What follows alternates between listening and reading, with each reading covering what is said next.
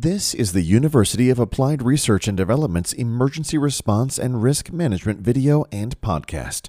You'll meet world class leading professionals who share their wisdom, careers, and experiences. Join us on YouTube and all quality podcast platforms such as Spotify, Apple, and Google Podcasts, Breaker, Castbox, and Radio Public.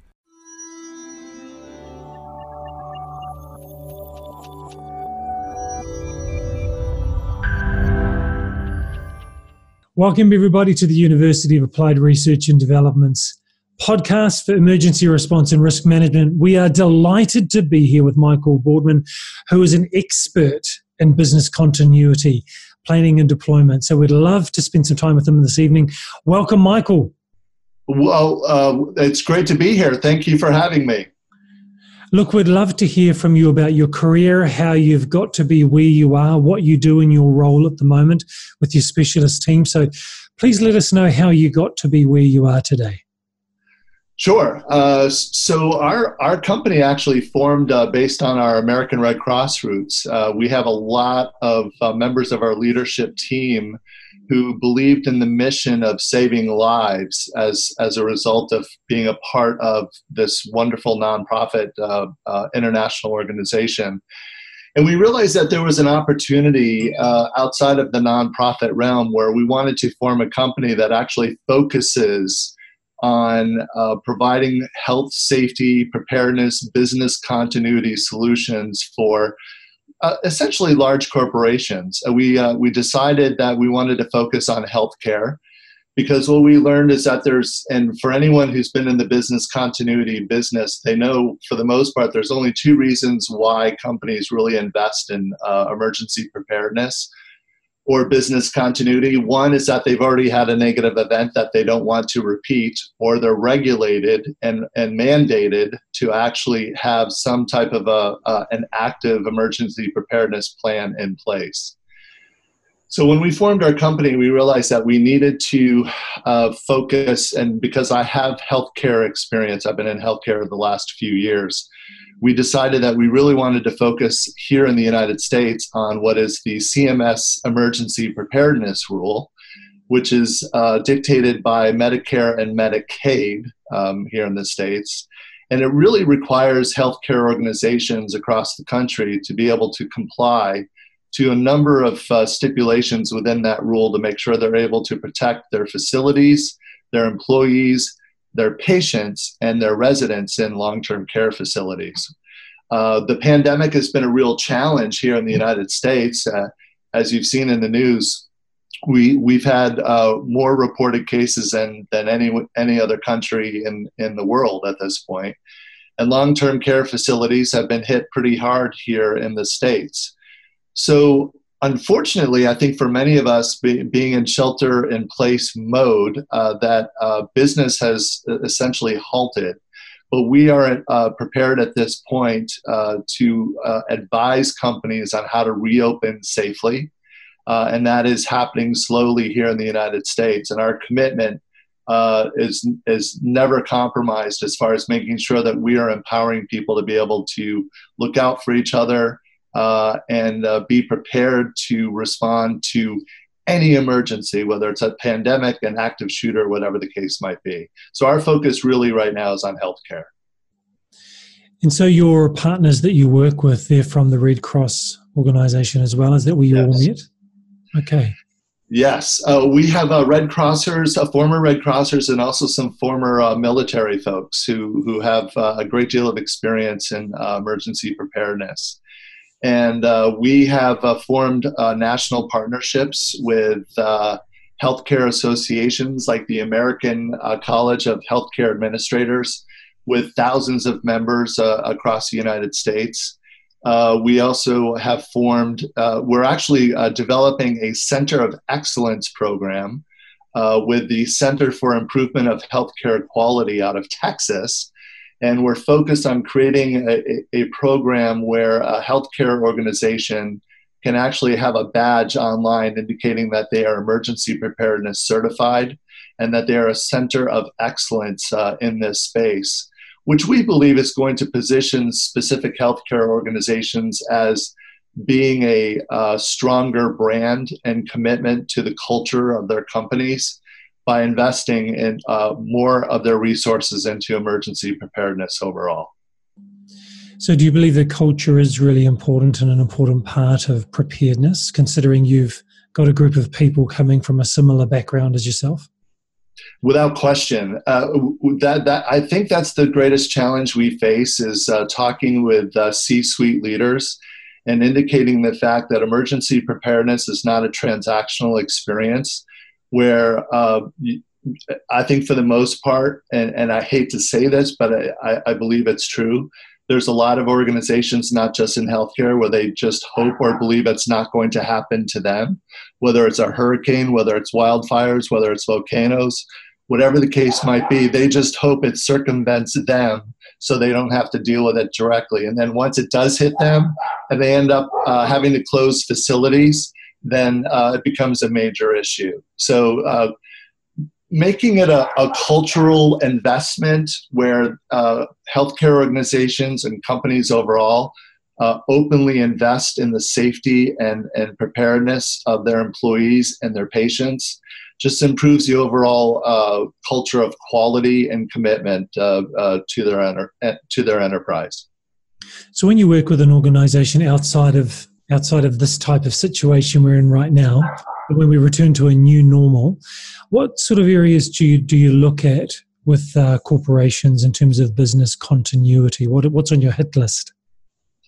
Well, really, uh, it, it, it, really varies uh, depending on the needs of a particular organization. Uh, we, we really try and listen to our uh, prospects, our clients, our partners as far as what they're facing today. For example, uh, with the, with the current pandemic, uh, we've realized, and I think healthcare organizations have realized, that their supply chain uh, uh failed them in many ways. Not having the uh, protective equipment that they needed, uh, just a, a, number of resources, whether it's um, oh my God, there's just so uh, uh, ventilators is a, another example where the supply chain completely failed them during the pandemic. So we actually believe that we're positioning ourselves right now as we advise companies on how to safely reopen. I think the next step after we have them open and fully functional in our new reality is really evaluating their supply chains and how we can improve that process for them in the future. Hmm, okay. And do you tend to, within your own your own organization, do you tend to split up different markets, different areas, different competencies between you, between your skill sets? How does that work? Yeah, we, we really do. We try uh, with our team. We try and focus on our strengths uh, individually, as as uh, our leadership team is currently comprised. So we we have uh, we have folks that are really uh, very strong in, in policy and procedure, and actually building a business continuity plan for a client. We, uh, we, we also have uh, strategic partnerships that I think are critically important to us uh, that provides us or positions us as a full service business continuity company. So we have partnerships with a, a company that offers emergency mobile services. So uh, there's the old days of having the manual with everyone's uh, contact information, their cell phone numbers, and somebody sitting at a desk, you know, uh, dialing all of the, uh, the, the key leaders during an emergency. We're, we're trying to eliminate all of that at this point and really focusing on on uh, not only mobile communications but also cybersecurity solutions. we've also aligned or partnered recently with an events company that actually builds uh, temporary shelters for like Coachella and major arts events. They actually they pivoted, and we were working with them to build temporary medical shelters in order to uh, be able to segregate uh, COVID nineteen patients from regular hospital uh, uh, visitors. So that's been uh, that's been very important to us. So between our management team and our partnerships, that's critically important. I apologize for my dogs. Is there someone at the door you need to go and check or something? Yeah, bear, bear with me for just a second, please. Sorry.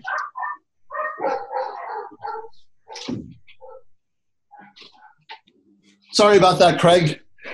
No problem. Completely understand. Yes. So, one of the things that I really love to ask is for our students who come from an oil and gas industry, or for people that are new to the sector and they're studying this emergency response and risk management for the first time, what do you think are some really valuable experiences that people should do early on in their career or in a transition to make sure they're prepared to go into a wider industry? I, I think it's really just a, a, aligning either with an individual or uh, a group that's uh, well versed in uh, business continuity solutions and learn as much as they can uh, about the business or the space that they're in. Um, we we uh, don't currently uh, work specifically with oil and gas companies, but we've recently formed a partnership with uh, Trinidad uh, Tobago AmCham, and they have oil and gas uh, clients and members within their group. But to answer your question uh, directly, it's really a matter of just being on the front lines, gaining as much experience as you can as far as actually being involved in a in a negative event uh, volunteering your time, whatever whatever you need to do to gain the experience necessary to be able to respond to an emergency. Okay. Tell us about an experience that was challenging for you in the past where you've had to bring your skills into play. Yeah, you know, a, a, member of my team would probably be uh, better served to answer that question, but it, it's really a, a matter of uh, when we've had uh, hurricanes in the past here in the United States, uh, not having the resources ready to go to respond to specific geographic areas. Uh, a case in point, it, it's it's less associated with a direct experience that I've had, uh, but uh, one element uh, involving a client of ours in healthcare is they literally had a facility that was shut down due to Hurricane Michael last year. And they were actually putting uh, long term care residents at risk. They realized that they were not prepared to respond and evacuate their patients and long term care residents and we uh, realized that we needed to engage with them and and completely revamp their emergency preparedness plans to uh, respond appropriately in the future. And they literally were hit with a tornado the last time we met with them, so we had to add uh, tornado uh, response protocol. Uh, to their overall emergency preparedness plans. So there's always there's always something happening where we need to be able to uh, guide a client to uh, be prepared for the next event. Right. Just one more question, um, because you're working with such a range of different strategic partners and what you're doing now with healthcare, I would imagine. Tell us about technology and the role that technology is playing in response and preparedness in this industry.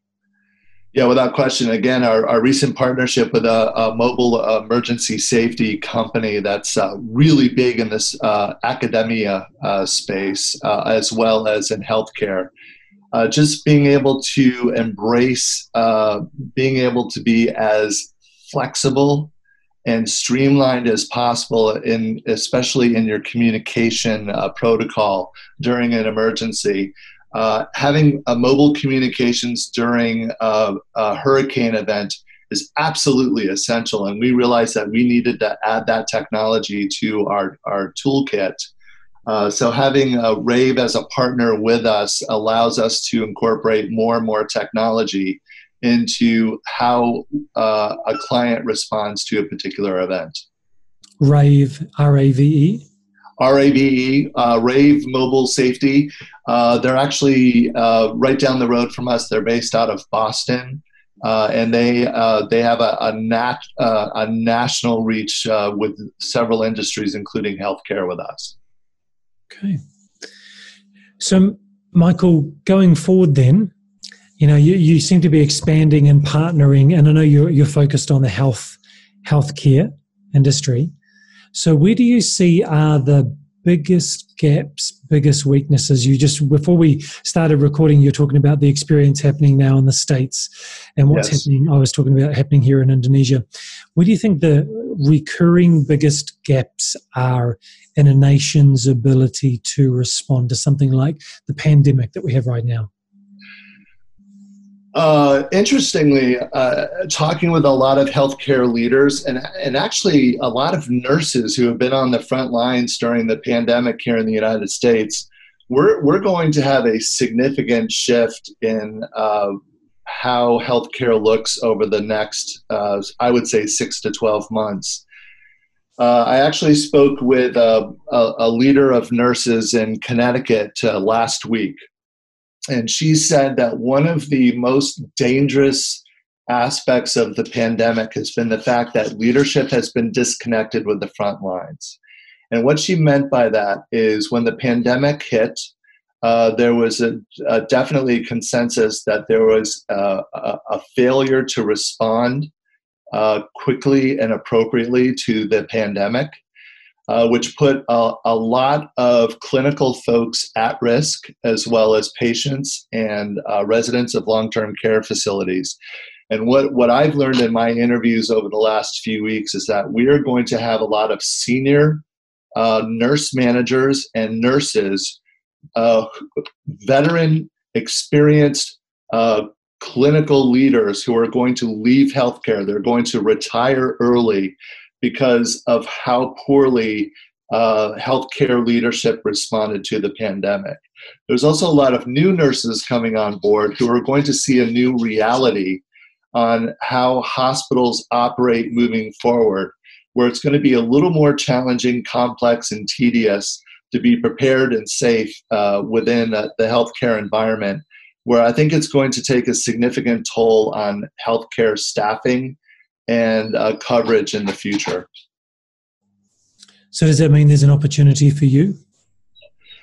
I think there is an opportunity for us. We're still identifying what that key opportunity is. Uh, we, are looking to possibly be a resource, again, as far as coaching uh, healthcare organizations and other companies on how to safely reopen and then take care of their employees in the future. Uh, so, so, that's something we're, we're currently evaluating.